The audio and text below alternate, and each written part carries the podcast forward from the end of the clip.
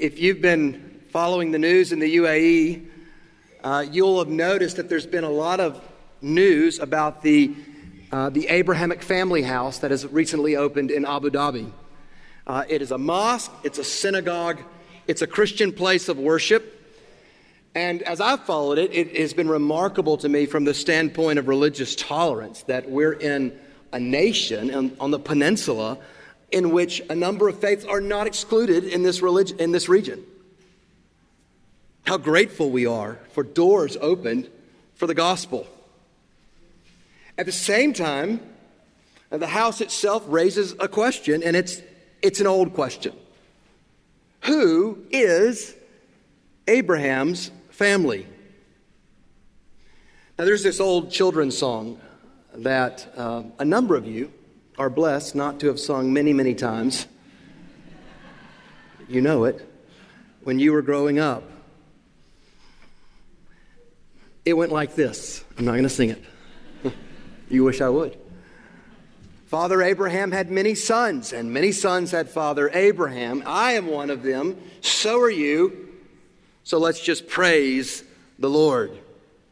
Now, aside from the very silly things we did with our hands and our feet while we were singing that song, when you think about the song, it does raise a really serious question. Why should I consider myself one of Abraham's sons? I didn't descend from Abraham. As far as I know, neither did any of you. So why are we just praising the Lord? And why in the world does this even matter?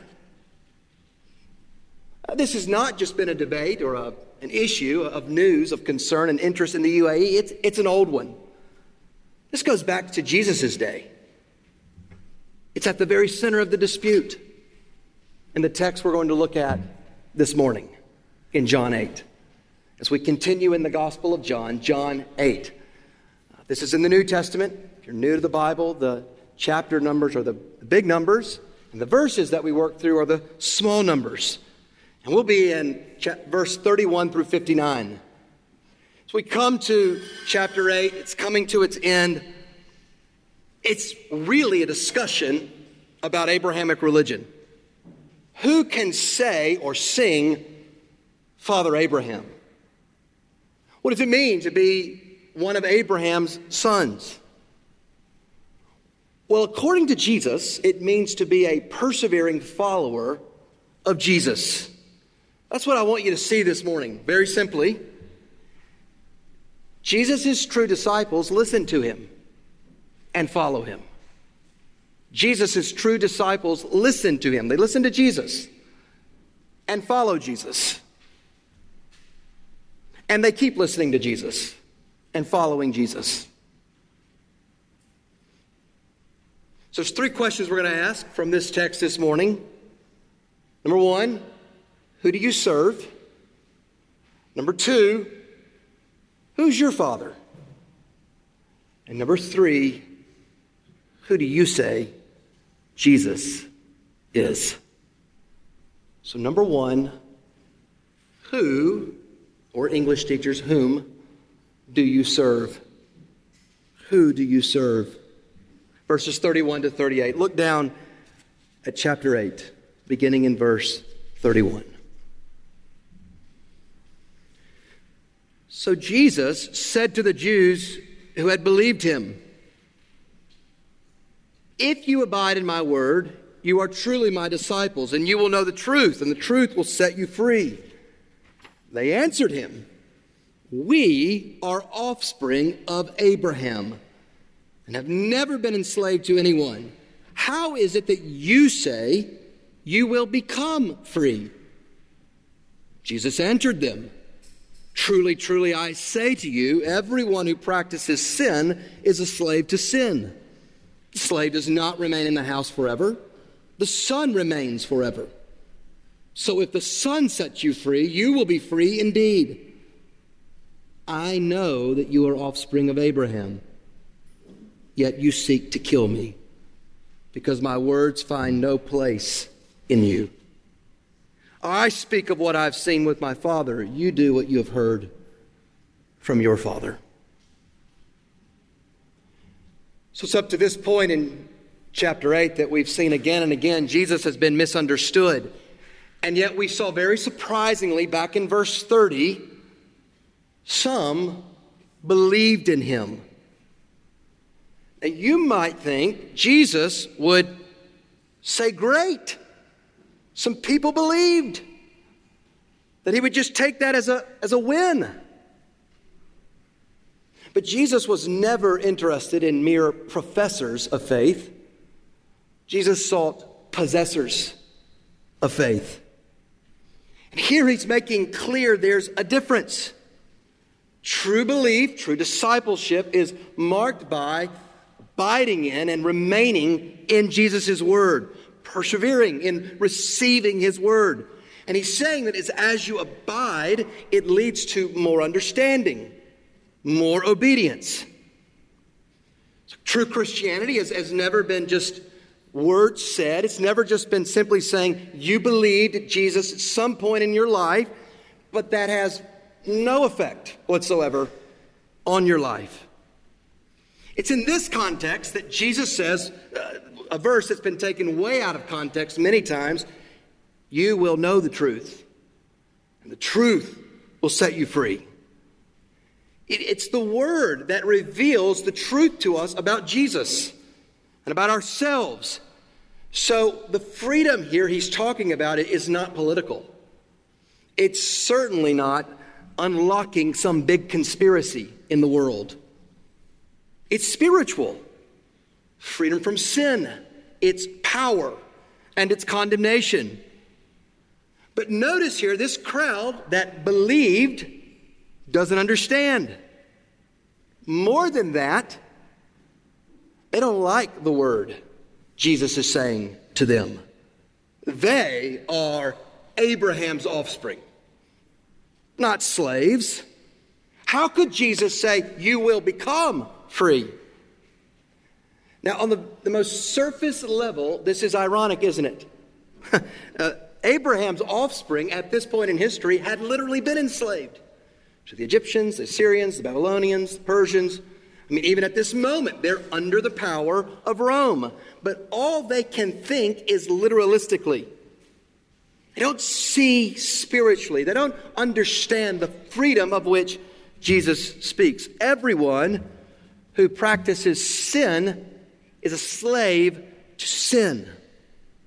So, the very minute the word of Jesus contradicted them, their belief wavered. Was that you?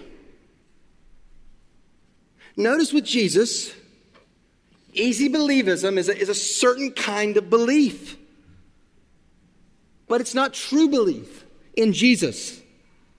He's saying true belief will be shown by what you do with His Word. So the question is can Jesus contradict you?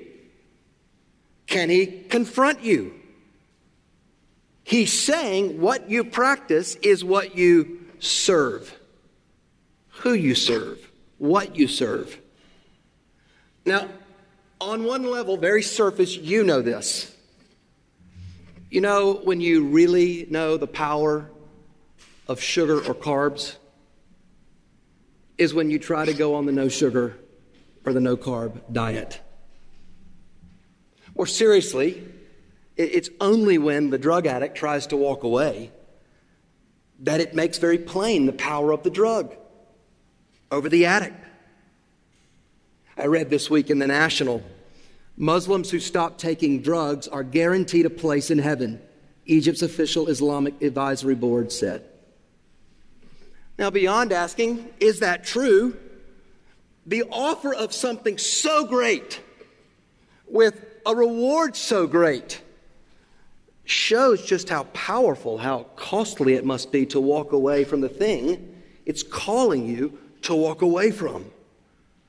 But here's Jesus. He's saying for the slave, your willpower is not enough. He's assessing the human nature, who we are, at a level far deeper than we would normally see. Slaves must be set free, declared free from bondage. It's only with Jesus, only with Jesus, that when we become His servants, His slave, that we're free. So, do you see just how massive this idea, this reality of conversion is with Jesus?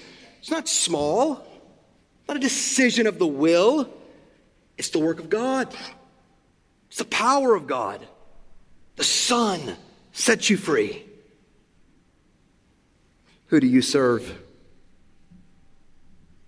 Jesus wants us as people who bear the image of God, who have infinite worth, to see ourselves rightly, who, because of sin, understand our, our loves are off.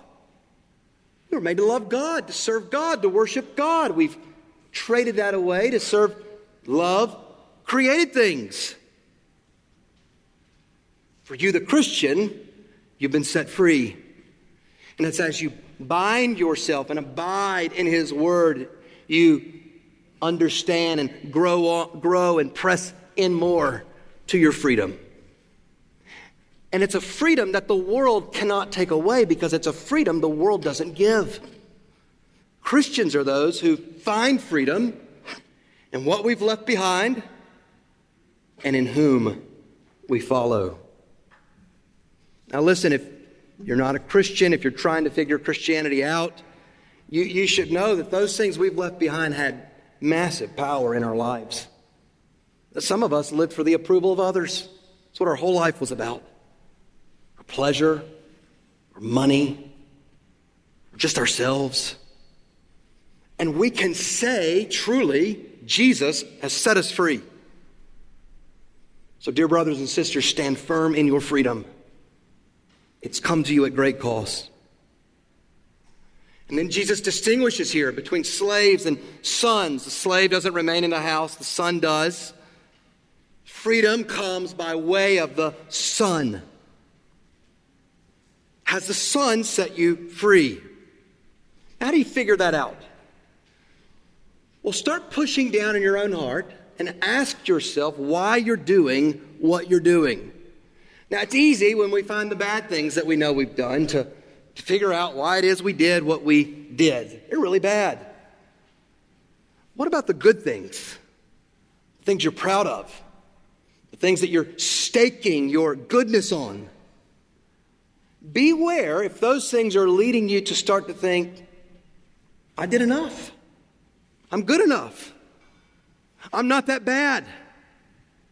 Because Jesus is saying that even that is proof that you're enslaved.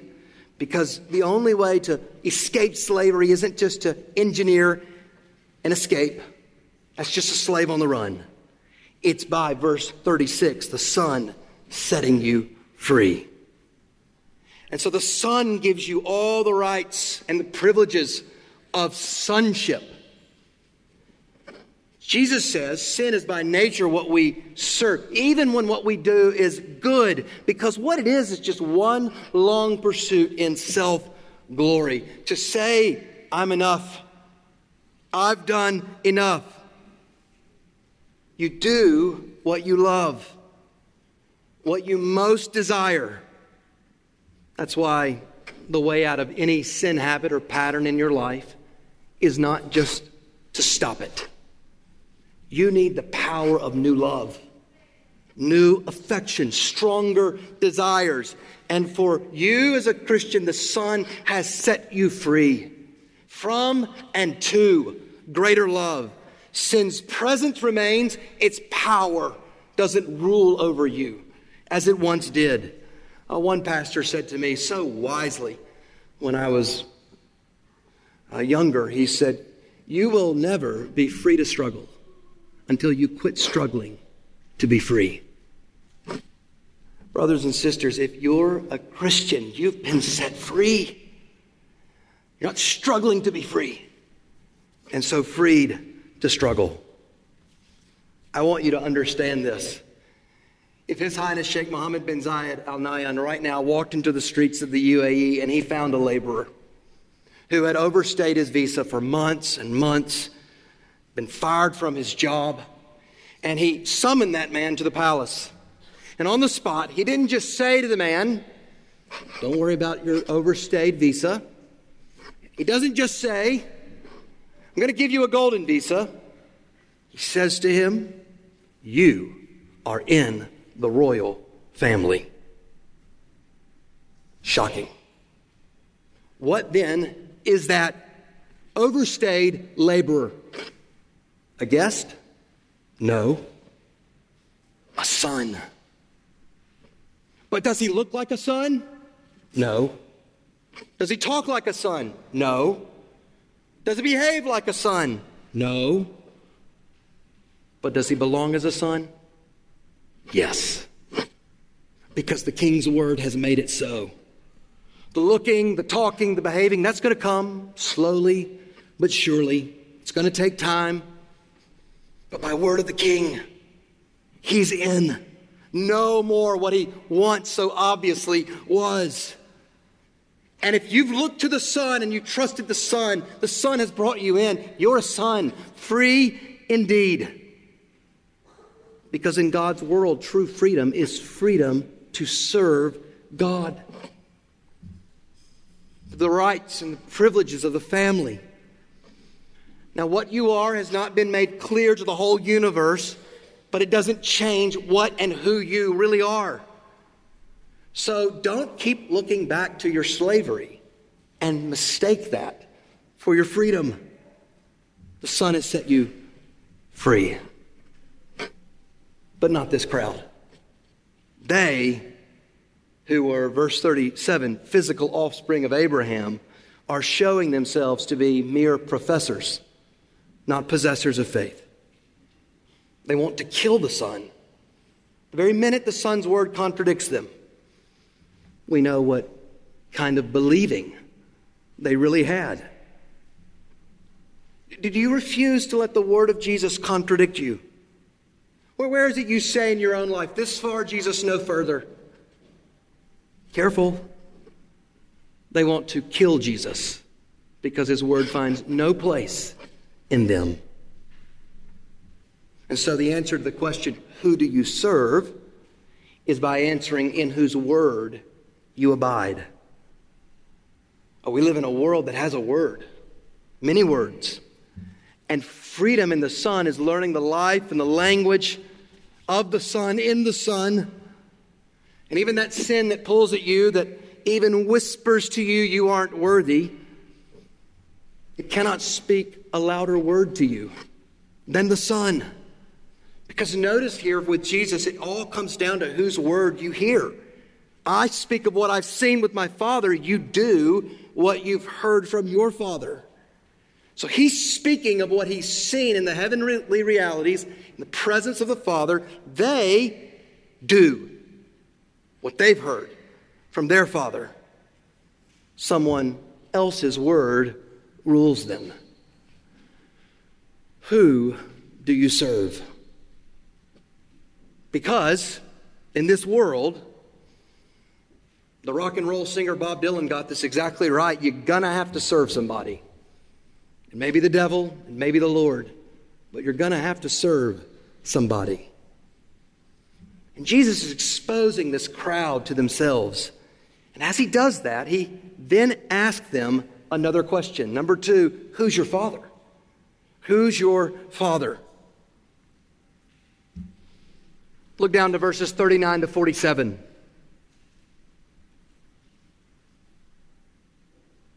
They answered him, Abraham is our father. And Jesus said to them, If you were Abraham's children, you would be doing the works Abraham did. But now you seek to kill me, a man who's told you the truth that I heard from God. This is not what Abraham did.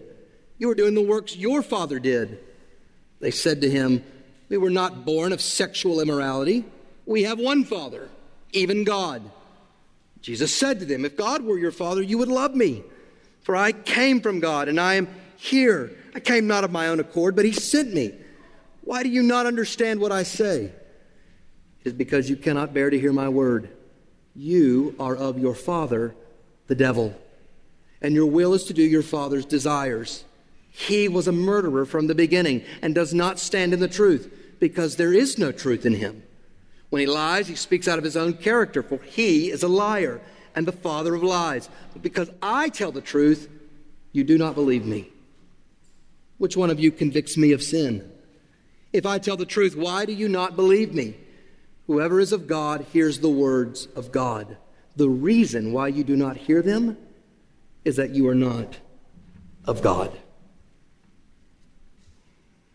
Now, for those of us that are dads, there was that moment in our lives when we've said either out loud or to ourselves, I realize I just sounded like my father when I said that. We know this, don't we? Across cultures and nations, fathers and sons imitate each other. Jesus has been saying things about his relationship to his Father. The Father sent him, the Father bears witness about him. Jesus comes in his name, he speaks with authority, he judges with the Father's authority. And most provocatively, unless you believe in the Son, you do not know the Father. For beyond any father and son relationship in this world, Jesus is like the Father. Like Father, like Son. Colossians 1. He is the image of the invisible God. The fullness of the Godhead dwells in him. But this crowd clings to Abraham as their father. They stake everything on it. And so now Jesus is turning to them to wrestle with them just to show them how unlike Father Abraham they are. Verse 39 Abraham's true children do the works Abraham did. What did Abraham do? He believed God, and God credited that to him in righteousness. In faith, he obeyed God. So if you are Abraham's children, you would believe my words, for I speak the Father's words. But you seek to kill me because I tell you the truth that I heard from God. They only see physically. Jesus is saying physical descent, not enough.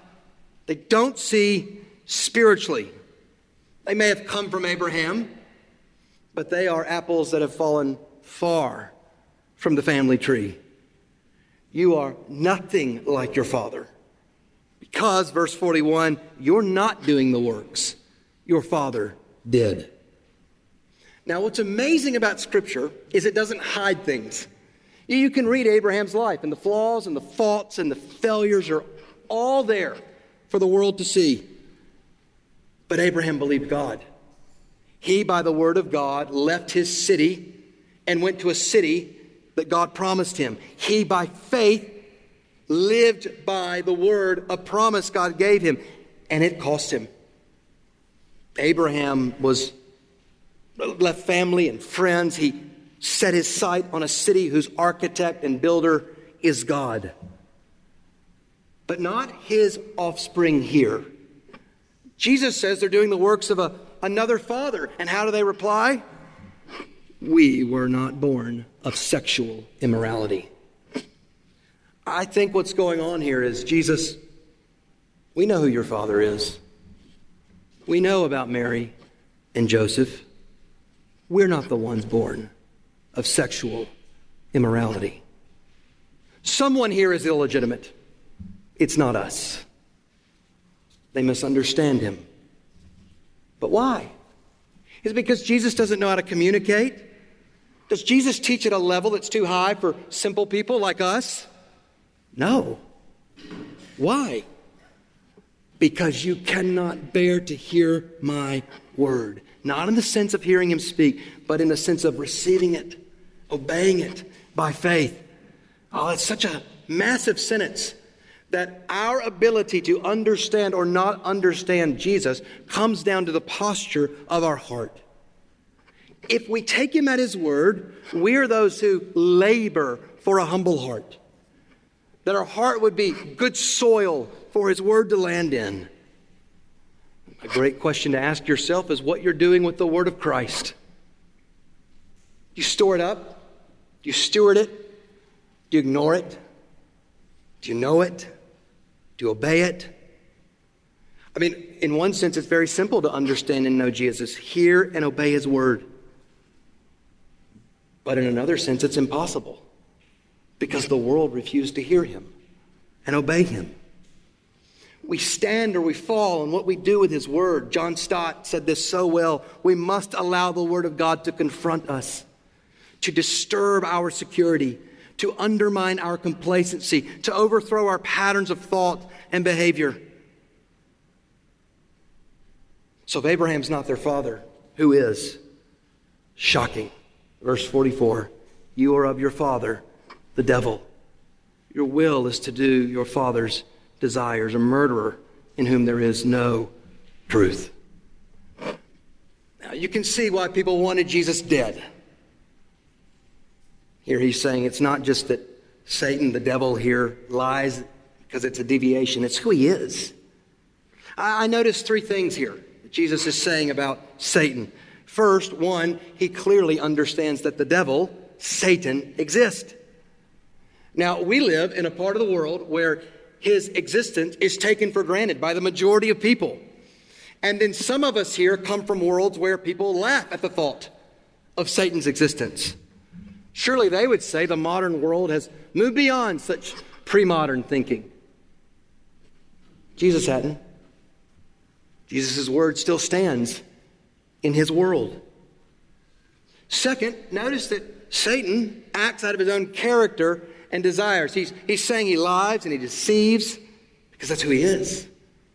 He defames God's word. It's, it's what Emmanuel read to us at the very beginning of Scripture. What are his works? Notice that he doesn't just lie about God's word. That's what he does, right? You will not die. He's happy for you just to doubt its goodness. God knows that when you eat, your eyes will be open and you will be like God. I mean, they were already like God, made in his image. And so, what Satan does is he undermines the goodness of his word. He's going to withhold from you, he's not good. It's not just believing his word is true, it's believing his word is good. Do you believe that in, in your circumstance or situation? Maybe with that temptation that you know so deeply. You wouldn't think that particular sin is, or you, you think it's good, or you wouldn't run after it. But is it good? Students, it's so tempting to think that Jesus will kill your joy and he'll steal your freedom. But when you read or see Jesus, does he ever seem to be withholding anything good from anybody?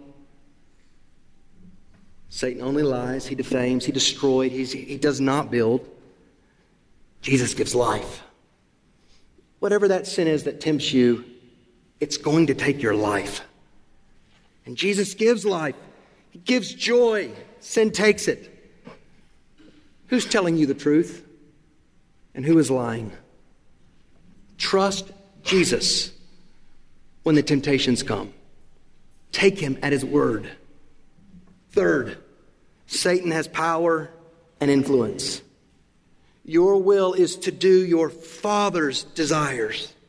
They're laughing, mocking at Jesus because they say that he says they're not free. He's saying your will is bound up with your father. So for you to come into light means you must understand you were in darkness. Of all the different religions in the world, Jesus is saying there's only two realms you can live in spiritually Jesus' realm or Satan's. So, should you fear Satan? No. This is God's world. Satan is not equal. Scripture reveals him to under the authority of God. He never thwarts the purposes of God. Jesus not only satisfied God's wrath at the cross, he vanquished the powers. Jesus is not only good, he's enough. But not for this crowd. They're not like Father Abraham. They're not Father Abraham's sons because, verse 45, I tell the truth. You do not believe me. He doesn't say, I tell you the truth and you do not believe me, but because I tell the truth. It's the cause, the ground. If you've been reading and coming along here with us through John's gospel, you've seen him teach a lot about belief Now Jesus is teaching about unbelief.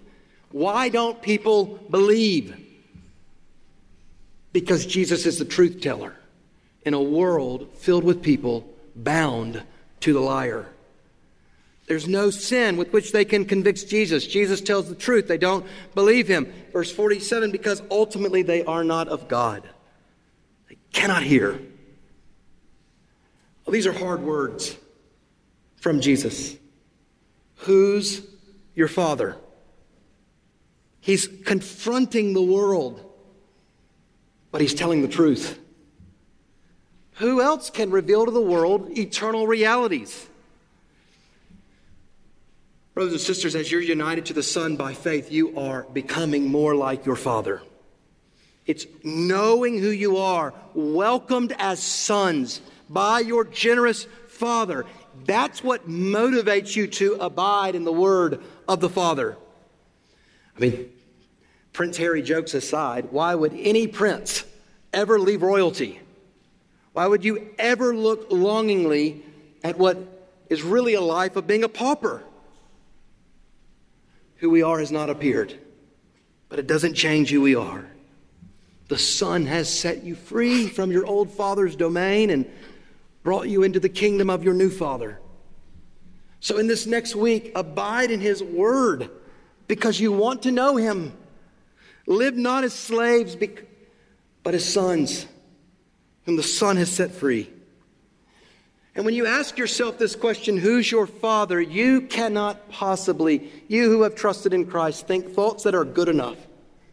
Think of love that is great enough, of kindness that is deep enough, or mercy that exceeds more than you can fathom than when you think of your Father in heaven. But not this crowd. They will not accept His word. And so, really, one question remains, and that is our third question who do you say Jesus is? We'll read from verse 48 to the end of the chapter. The Jews answered him, Are we not right in saying that you are a Samaritan and have a demon? Jesus answered, I do not have a demon, but I honor my Father, and you dishonor me. Yet I do not seek my own glory. There is one who seeks it, and he is the judge. Truly, truly, I say to you, if anyone keeps my word, he will never see death. The Jews said to him, Now we know that you have a demon. Abraham died, as did the prophets. Yet you say, If anyone keeps my word, he will never taste death. Are you greater than our father Abraham, who died and the prophets died? Who do you make yourself out to be? Jesus answered, If I glorify myself, my glory is nothing. It is my Father who glorifies me, of whom you say he is our God. You have not known him. I know him. If I were to say that I do not know him, I would be a liar like you. But I do know him, and I keep his word. Your father Abraham rejoiced that he would see my day. He saw it and was glad. So the Jews said to him, You are not yet 50 years old. Have you seen Abraham? Jesus said to them, Truly, truly, I say to you, before Abraham was, I am. So they picked up stones to throw at him. But Jesus hid himself and went out of the temple. So he brings everything back together and he goes further. He's been alluding to this, now he makes it explicit. And it's ironic that it's right after he tells them that their father is the devil that they accuse him of having a demon. Jesus honors his Father. He doesn't seek his glory. Father is seeking his glory. It's the Father's approval on which Jesus is hanging everything. He delights in the Father. The Father delights in the Son. But they dishonor the Son. Jesus says hard things, doesn't he? And yet, he didn't come into the world to condemn the world, but to save. You would think that right after he says his father is the judge, verse 51, that you would read, and I will judge you. What does he do? He holds out salvation. Anyone keeps my word, he will never see death. Course, he's not talking about physical death, he's speaking of spiritual death. He brings life that physical death cannot take away. Now, I, I, would wonder for you who've been Christians for some time if you've just become kind of accustomed to eternal life. I mean, it's absurd, isn't it? On its face. And yet, if you've trusted Christ, you will not taste death. Not physical death, that's not what's of massive importance here. Spiritual death. We live in a world that does everything it can do to avoid death. Not just to avoid it, but not think about it. Put it out of sight, out of mind. Don't talk about it in polite company. Jesus is not minimizing physical death. He's, he's come into the world to face death, to go into death, to come out of death, to give life to human beings who are bound by death. And, brothers and sisters, that life is in you By faith in Christ, your union with Christ, eternal life means you have the life of God. Could it be that you are so preoccupied by what it is you don't have in this world because you're so underwhelmed by what you do have? Jesus has given you life and privileges. Don't live below them. But here, this crowd only thinks in very surface ways. So, what are they throwing back at Jesus? Abraham died, the prophets died. And here you are saying that if anyone keeps my words, you will never taste death. What is this a battle over? Jesus' words. The very word he said from the beginning determines who his true disciple is. So he's saying, You tell me your view of my word, I tell you what your ultimate posture is about God. This is the long battle in the Christian life. Do whatever you can to receive God's word and to abide and be saturated in the good word of God. It's what Jesus is saying is causing this conflict. They're hard to his word because they're hard toward him. All they can ask is, Are you greater than our father Abraham or the prophets who died? Who, who, who do you make yourself out to be? That's ultimately the question. Who do you say Jesus is? They thought he would say, I'm not greater than Abraham. But it's exactly what he's saying. They claim the Father as God, their God. But if they did, they would be committed to what the Father is committed to. They would long to glorify the Son. And how is it that the Father, verse 54, glorifies the Son? In John's Gospel, it's by way of the cross. It's so ironic that they're saying to Jesus, You seek your own glory, when he is explicitly, deliberately walking to the most shameful place on the planet the cross. That's the paradox he will be glorified by way of the cross. So the word of Jesus is, on the one hand, the hardest to receive in the world, and on the other hand, it is the most freeing to receive in the world. It's at the cross where we see who God is, it's made plain. We see who we are, it's made plain. We see who Jesus is the Son of God come in flesh to live, to die, to be raised for sinners to set us free. Going into death. It's not that Christians hold out or hold to the cross to be difficult. It's because it's an inescapable fact of history that we stake our eternity on because we know our freedom was won there. Has the Son set you free? Come out of darkness. Come out of slavery and sin, come freely in faith to the one who died on the cross. Come to the Father, whose own Son has come into the world to bring many sons to glory. Yes, Jesus is very clear following him is costly, but it's also urgent, and it's worth it. Ask yourself who you're listening to. Who's the truth teller? who is the liar, and come in faith to the Son. Jesus reveals his glory to the world at the cross. At the cross, he returns in glory ultimately to the Father. He speaks the Father's word all the way to the cross. And so, to this people who cling Abraham as their father, Jesus says, You've completely failed to understand Abraham. Your father Abraham rejoiced to see my day. He saw it, he was glad.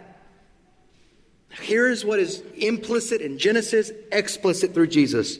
All hopes and the joy of Abraham's day was in seeing Jesus' day. As Abraham grows in faith, as his body weakens, he more and more knew joy that a greater one, his true offspring, a greater day was coming. He sees it by faith and he's glad. Now, we're not Father Abraham, but we're like him in this way. We stand in the present and we look forward to a distant day and are glad. That's what it is to live and to die by faith, to be sure a better day is coming. And so, just as Jesus testified of Father Abraham, he saw my day and was glad, he will say of every true son, he saw my returning day and was glad. When you live by his word, it will not make sense to this world. It didn't to this crowd. They only understand him speaking of surfacey things. You're not 50. You've seen Abraham. Jesus makes it very explicit. Truly, truly, before Abraham was, I am. He's taking the covenant name of Yahweh, Exodus 3, and with I am, he's saying, I am God. Only belief or unbelief. It's been remarkable throughout this chapter. There's been so much misunderstanding, hasn't there been? But not now. They clearly understand him. It should have compelled their joy and their faith, and it compels them to pick up stones and to kill him. Why? His word proved to be too much, too costly. Rather than abiding in it, they reject him. They don't follow him. And so they prove they're not his disciples. Who do you say Jesus is? That's the question. It's the question on which Abrahamic religion hangs. Because to have Father Abraham is to believe in his son, Jesus, and to abide in his word. And as we abide in his word in this world that is so filled with lies, we know more and more what it means to be free. Free like Abraham. To live in this world trusting in the promise of God, to look forward to another world that is coming, to live by faith, and to be glad.